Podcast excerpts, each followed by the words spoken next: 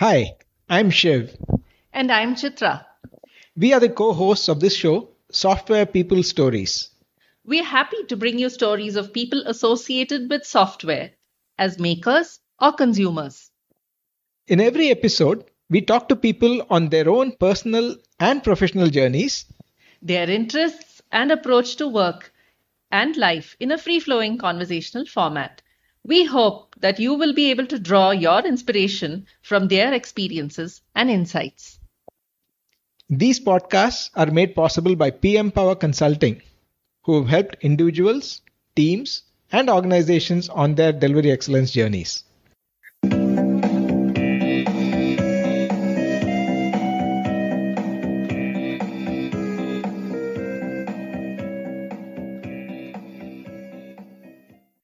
Welcome to this episode of the Software People Stories. Today, I'm in conversation with Victor Cessan, an agile coach based in Sweden. In his career, he has been a product owner, scrum master, and agile coach at companies such as Spotify, Avanza Bank, King, and Nordic Entertainment Group. In this conversation, Victor shares his thoughts on how he got into software, his first startup even while he was at school, starting as a content handler and becoming a product owner, understanding the challenges of working with remote teams, using feedback to improve one's style of working, how learning from others fueled his desire to share, and how he approaches coaching by first connecting with the organization or teams before starting a formal engagement. His experiment at Spotify of removing all managers the importance of empathy for a coach in a multicultural team, about being sensitive to diversity in the team, and since he has also been associated with India, his experience and impressions of working in Bangalore and being adventurous with food while in Mumbai. We also talk about the backstory behind his podcast, The Law of the Raspberry Jam. And finally, his thoughts on where we are headed in terms of agile in the enterprise and the role for coaches. Listen on. Hi, Victor. Welcome to this episode of uh, the Software People Stories. I'm super excited to have this conversation after first knowing about you and some of the things that you've done. And we usually start with uh, the guest introducing oneself and then follow it on with a free flowing conversation. Thank you. It's a pleasure to be here. And sure, um, my name's Victor and I live in Sweden, uh, which is in the north of Europe. I work, I do coaching today, uh, coach of organizations, um, agile, and teams. I've not been active so long, about 15 years, and I got into software development really just slipping on lots of banana peels um, by accident. That's yeah. I, it started off that I after high school I I started a, a, startup or founded a startup. We had a problem in Sweden with uh, lots of kids had prepaid phone, prepaid uh, SIM cards, mm-hmm. and they would run out of money. And I thought that that was dangerous. Like, what if you won't need to call someone? Mm. So we started us. We created a startup and we solved that problem. Like you could always call home even if you didn't have money, and you could always text your mom and dad even if you didn't have money. And you know, I thought I was going to be rich, and obviously it didn't go that well way. Um, we we did have some offers to buy the company, and if we would have taken them, that would probably have gone well. But we thought that you know we know best, we can do this ourselves. So me and my mm. friend, we we tried to make this work. Uh, we won some awards and grants, but we just couldn't get enough customers to come in, and so we couldn't take out salary. And while we, while we were doing this, I needed income, so I took a job on the side, and that job was uh, as a content manager or content handler for uh, Sony Ericsson's website. So I worked there for about six months. My my my thought was always that this would be something temporary, and then they outsourced to okay. India to mm. um, Bombay, and a lot of people they left. A lot of the content handlers they left because they saw this as you know I want to they were professionals. They had a career. They just could move to somewhere else and get a, a better mm-hmm. job where there was stability and they were uh, but i had no such ambitions so i mm-hmm. stayed there. And eventually i turned content manager and i was working with a team in india. And as many companies did in back then, people around the world, like stakeholders, they would have someone, a contact a person in the Western world, and then um, that's how they would express it. Like we want someone local to be the contact person, and then you will have all the conversations with India. So I got to know a lot of people, uh, and I had a lot of empathy and understanding for the content handlers. Eventually, um, they would tell me like, "This is what's not working for us. This is what aspects are are bad," and I would tell the projects that we're trying to improve. Um, Sony Ericsson, I would tell them and, and like, you know, so here's here's what a normal day looks like for a content handler. They could spend, you know, an hour just downloading files because they had so slow internet. Mm. Or since they had to use, you know, remote uh, Citrix solutions, they might have to wait 10 seconds after each click they had in our content management system. And when I spoke about these things, and I talked about, you know, the experience from a content handler's perspective, and you know, I also combined that with monetary terms. Um, there was an agile coach who thought that you know you sound like a product owner. Mm. He tried to move me in towards the product owner role, and that's how I got introduced to agile, and that was, I guess, ten years ago or something. Okay. okay. So from being a content person to getting into a product owner role where you had to work with developers and other technical people. How was that transition for you? It was it was difficult. Not, I mean, I knew um, many developers socially. You know, uh, I was more social than I have today. I don't have that much time anymore, unfortunately. Mhm.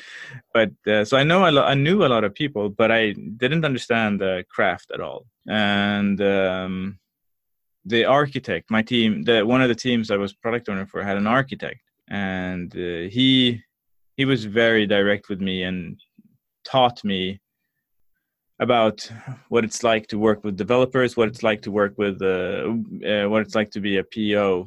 You know, um, it was a it was a really difficult experience. Basically, everything.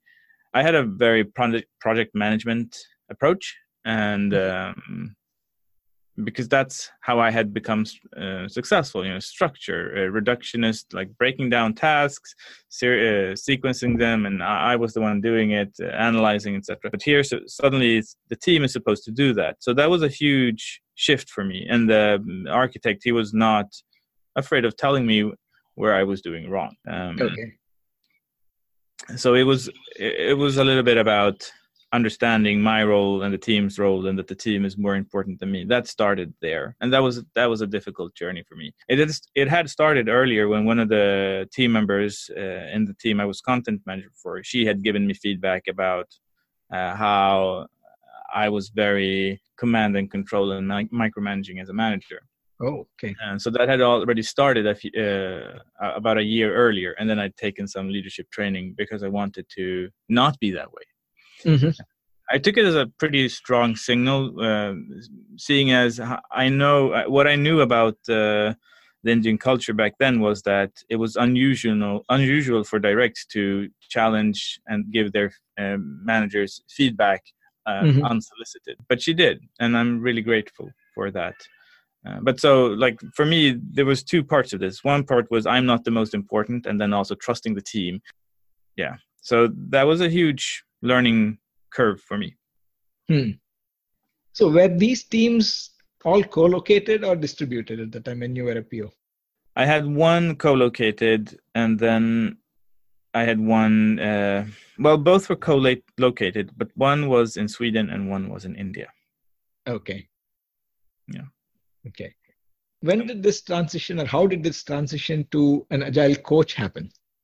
So um, after being a PO for some for about a year, I'd been a content manager manager uh, working in organiza- uh, like working with agile. Pro- uh, they called it agile projects. I know that's some yeah. So and then um, I was a product owner, and then I got a job as a consultant. But what that mostly meant was being either a scrum master or a PO. And so Mhm. slowly, gradually over time, I learned more about both agile and both effective patterns. And Hmm. I started noticing that for each new client that I started working with, my approach shifted a little bit from Okay. doing things myself to helping organizations do things themselves. Uh, and I remember quite vividly that this is after this I started uh, looking for agile coach uh, roles. Uh, I remember that I worked with one client and they they had BAs and they were they had brought me in to be a PO and I I just thought, well, why do you need another person involved in your you know value stream? And so I started helping people do the things that they expected me to do where they naturally fit. So the BA might, you know, create an overview of the coming month or month in terms of what which of these work items your work units are most important and why. Mhm.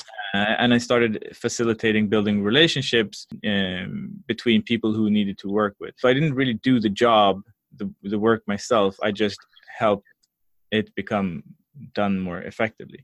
And after that, and I really liked it. Uh, I also noticed that I didn't carry work home with me as much after that. Oh. Uh, so it was also like a personal development thing that I could I could work less. I had worked a lot. I really loved to work. I still do, um, but I also want to do other things in my life. Mm. Uh, and up until then, I had work. You know, I'd traveled back and forth to lots of places. Uh, India mostly. I've been in Bombay and Bangalore, um, Kerala. You know, I've been there maybe two or three times per year for many years. Oh, Um, so I, I was tired of that traveling aspect. But so so it was bo- both like personally really relieving that I didn't have to do everything, Mhm. and it was also really rewarding seeing an organization be really successful thanks to you know either if it's advice or feedback or tools that you provide them with. good.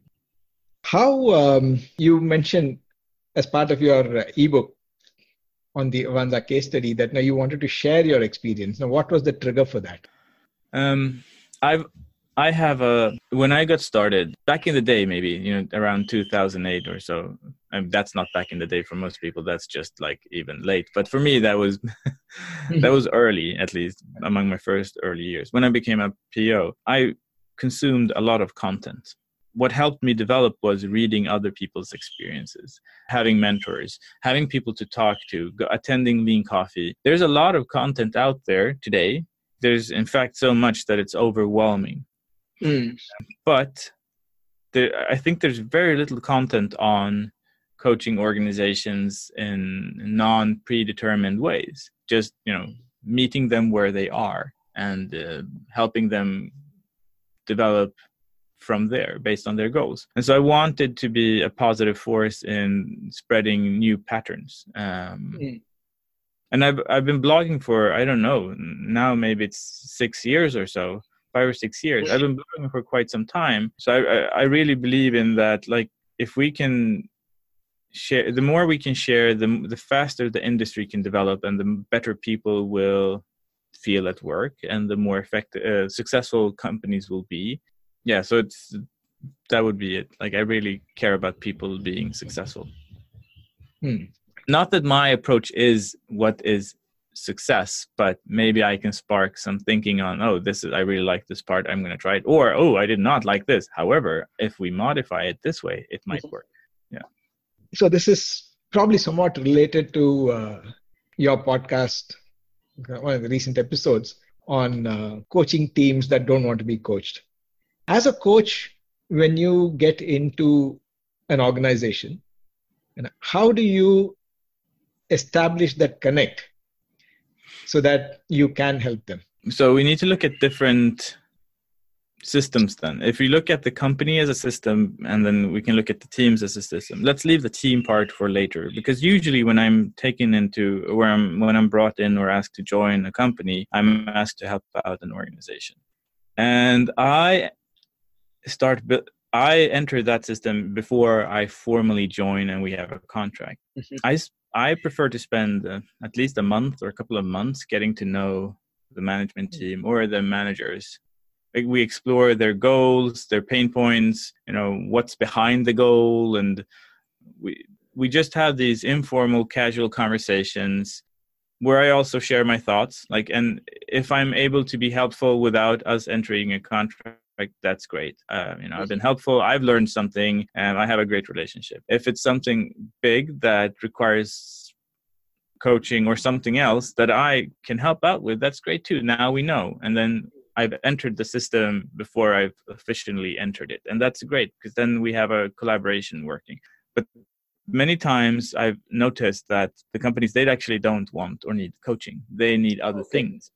Mm. And so we can we find that out in our conversations, and they're really happy because they save a lot of time and uh, time, energy, and money mm. uh, by not bringing in a coach so recently i was brought in or yeah uh, uh, and i had a conversation with a company a small company and they have coaches and managers and we um, we winded up talking instead about different patterns that their coaches and their managers can collaborate in rather than bringing me in and that was super helpful to them hmm. and oh, that's nice yeah. yeah and that's from a couple of conversations but if it wouldn't have been successful then i might have joined right and mm-hmm. um, so that's how i get i i put the company's goals at the center. Mm-hmm. Uh, and we spend some time with that. Now, in terms of teams, I try to do the same. Mm-hmm.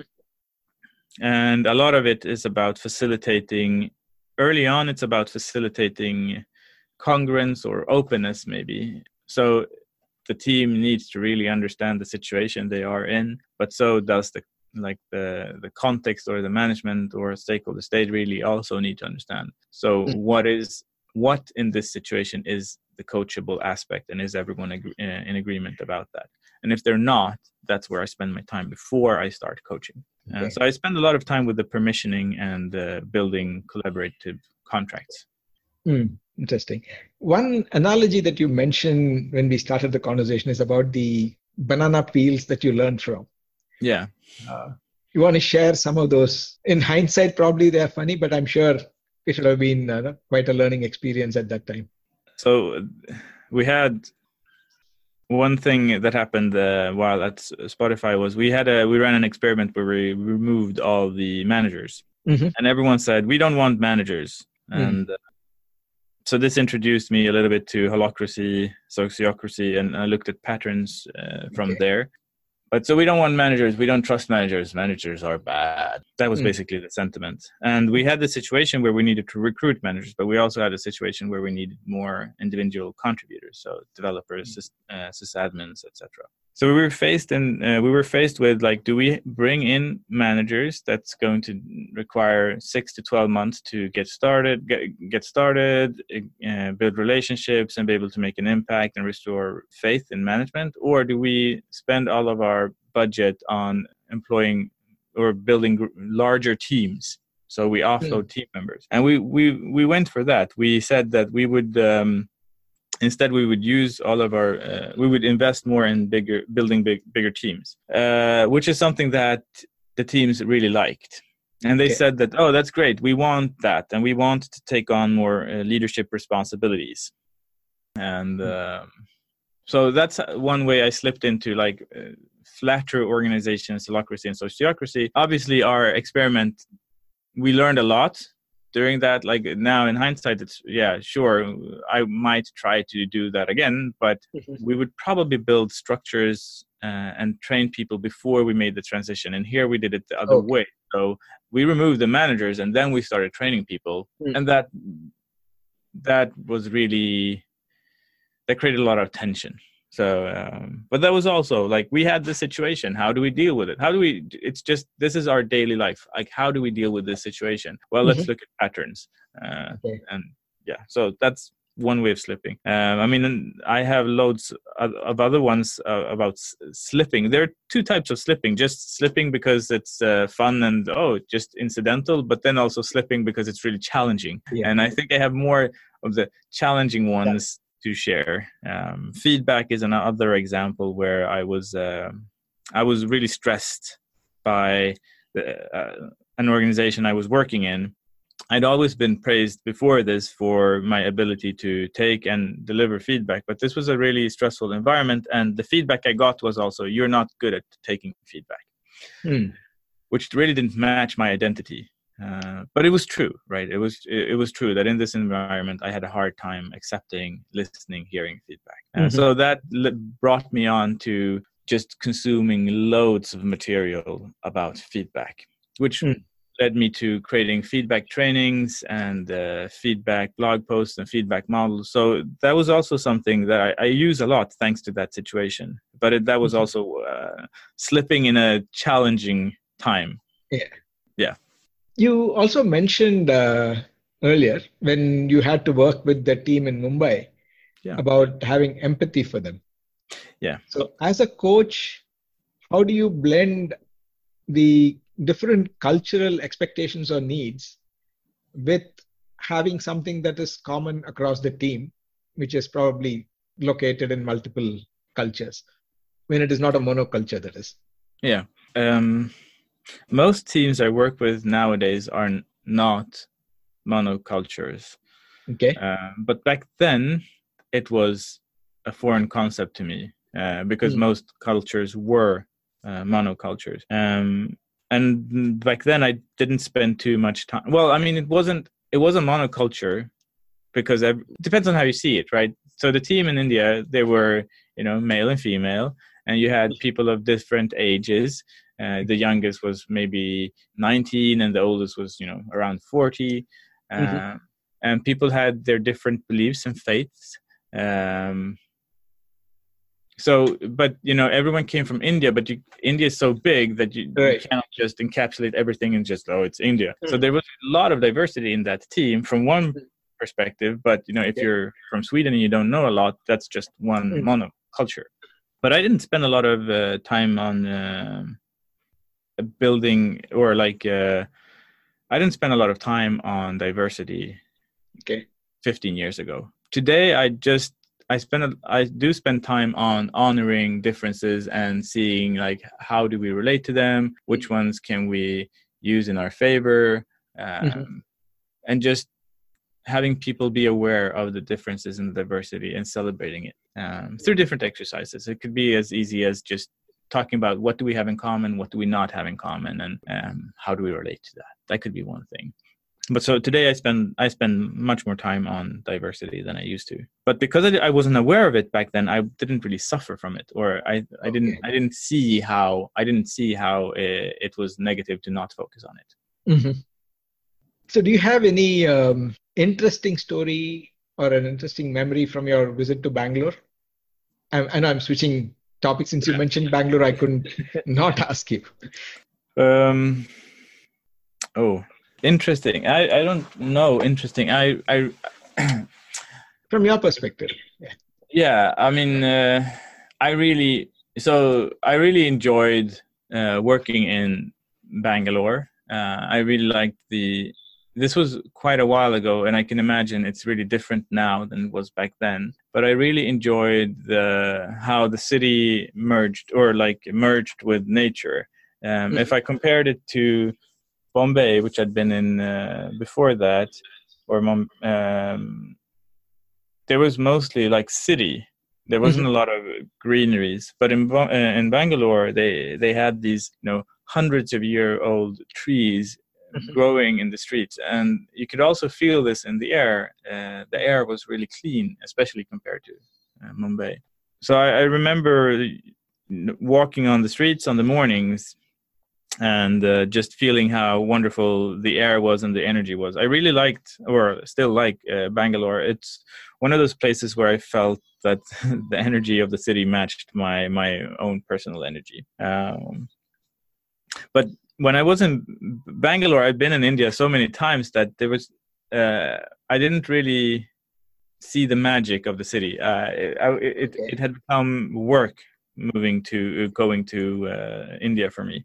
Um, but I mean, a funny story from Mumbai is the first time I went there I was like, oh, I you know I want to eat, I want to try the local food, so I just went to a hotel and I and I said, "Oh, I I couldn't read what was on the menu, so I just pointed on two things and I ate it." And there was no tourist there. And I said, "Oh, look, there's a lot of people, locals, eating at this place. It's obviously really good."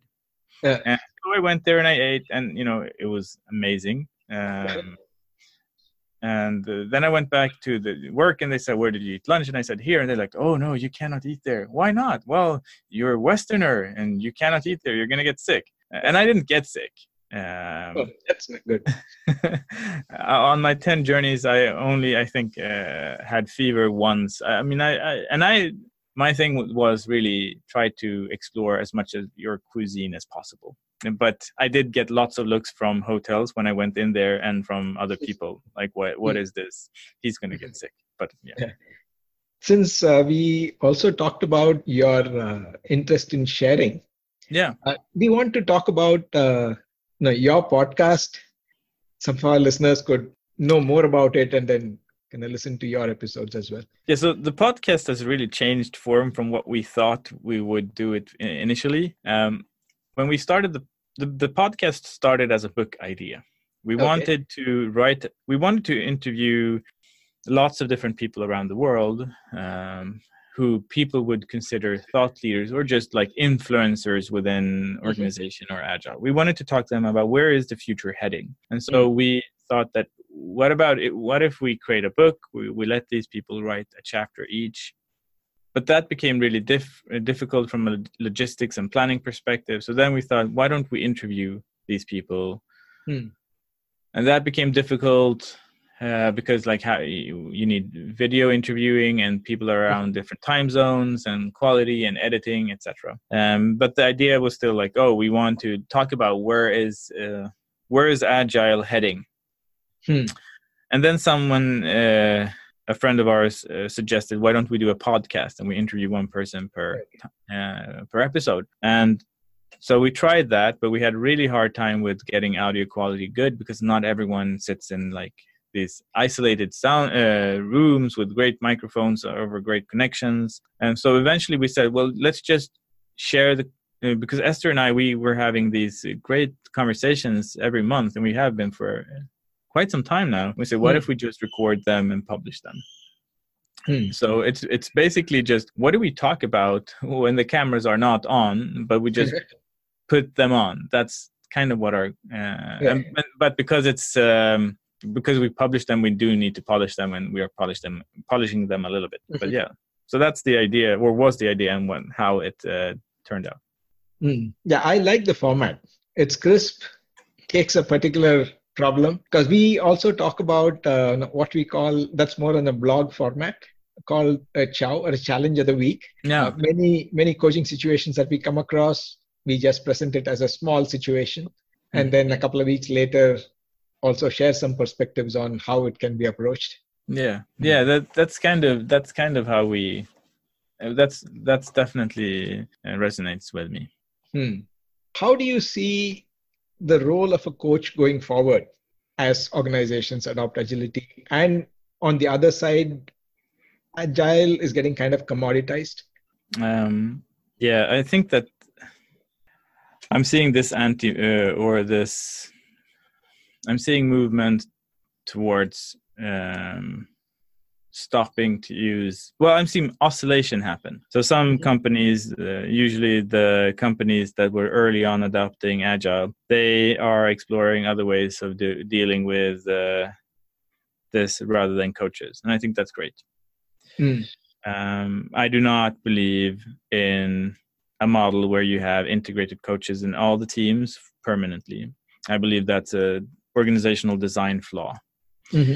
um, if you always yeah i, I so I, I i think that some but there's a huge uh, tail and i'm visualizing this with my hand so you have some companies that haven't even started using coaches and that have never used coaches mm-hmm. and those companies they are probably and that's i don't know where we are on the adoption curve from a uh, global perspective but i don't think that we are past the early majority or late majority. So mm-hmm. I, I, think uh, coaches have a really nice future ahead of them if they want to you know make a career for themselves. But in terms of what's going to be helpful i don't think that having embedded coaches is the answer to everything.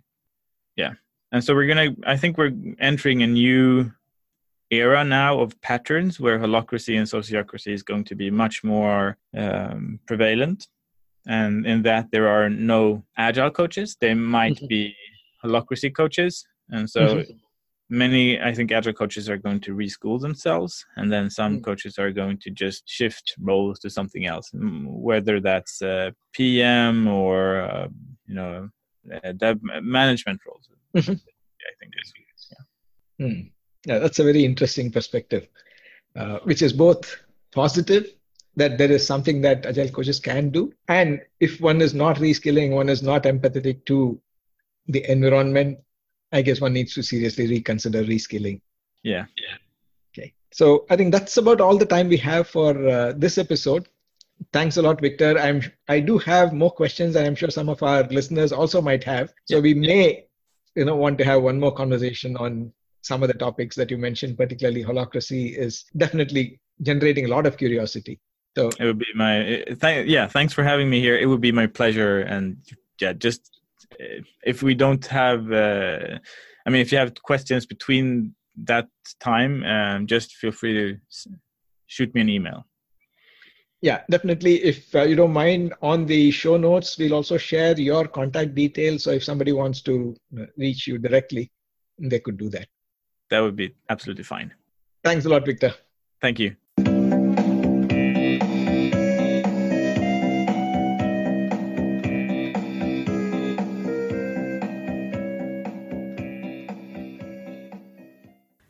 If you like the show and would like to share your experiences with the community or know someone else who might want to do that, please get in touch with us at podcasts at pm powerconsulting.com. That is podcasts at pm powerconsulting.com. Please rate the show on Podchaser, Stitcher, iTunes, or any other podcast client that you find us on. Please also share our episodes with your friends and others in your network. If you or anyone you know would like to be featured on our show, do write to us at this email address podcast at pm-powerconsulting.com.